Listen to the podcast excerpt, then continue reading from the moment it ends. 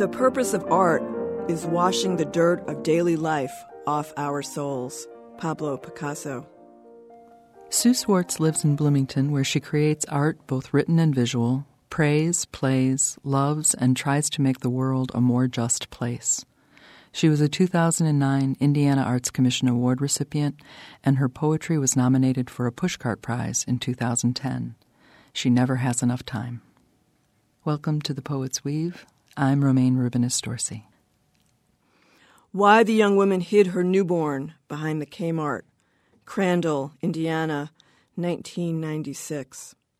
She dreams of a glistening racehorse, scarlet ribbons waving from flagpoles, sandstorms, motorcades, ocean waves turning mid-air. Old-time hobos hop freight trains, musical notes cascade as waterfalls. Calendar pages flip themselves like mad holiday shoppers, and Alice's rabbit whooshes past. She flaps her speckled wings and soars south, straps herself in besides orange suited astronauts, tends a yellowed linen sail on the Kon-Tiki. It goes on like this for weeks, the dreams teasing her with a future so elastic, a freedom so unimaginable, she knows. It must be a message from heaven. It's another Indiana poem from um, Jennings County, Indiana. Outside Tapatio's bar. Because they were unstable as water, because they were serpents by the road, because their pink knuckles were stiff with boredom and a skull hit hard enough will crackle like lightning. Because you were a stranger on a beery night, they approached you outside Tapatio's bar. Because your arms made firm by the assembly line longed for a bit of Monday night celebration, because your kin were 3,000 miles away and you no longer felt like a stranger beside the sloping curb, because the faint whir of Midwestern steel trains in the distance reminded you of laughter. You invited the men home where they robbed and beat you until their knuckles were satisfied, then wrapped you, just another spick, in sheets torn from your own bed as more men appeared in time for a motorcade through fog soaked hollows. Your toes and ankles were twisted to breaking, and naked you were dumped into the humid woods.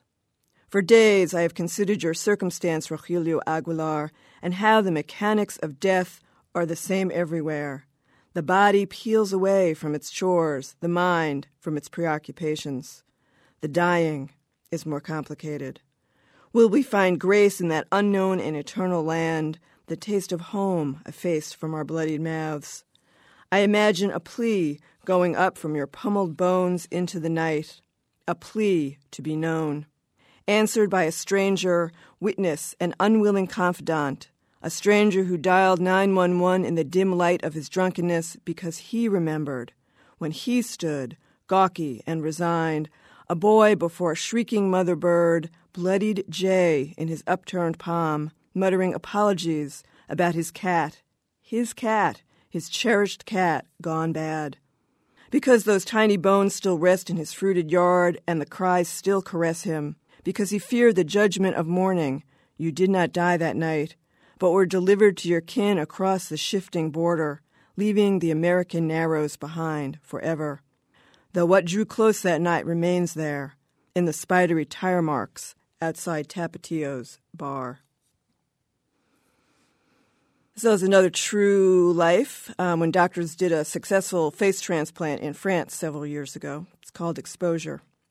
The pills failed her, and the dog, doing its animal best, tried to rouse her back to her familiar desperation. It stripped her lower face to the bone and had to be put down. The woman, I will leave her nameless, no longer recognized her own life. Its austerity frightened her. I want to have a face like everyone else, she said without lips. And after the death of a second woman, the one successful in undoing her sorrows with a taut rope around the neck, surgeons picked up the knife. Her skin was peeled back to muscle and bone. Afterwards, there was a press conference.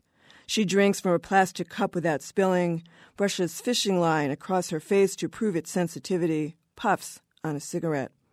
The surgeons blush, reporters are enchanted, the second woman a prop all but forgotten. No matter the mouth is a bit lopsided. Laughing, the woman says with a certain je ne sais quoi, Finally, finally, I am living in my own skin. These are haikus about the biblical sacrifices at the temple. A scent offering. We built a chimney.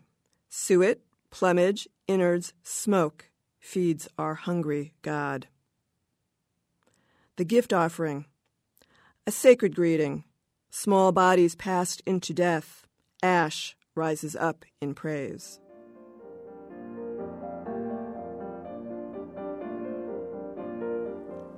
You've been listening to the poetry of Sue Swartz on The Poet's Weave. I'm Romayne Rubinas Dorsey.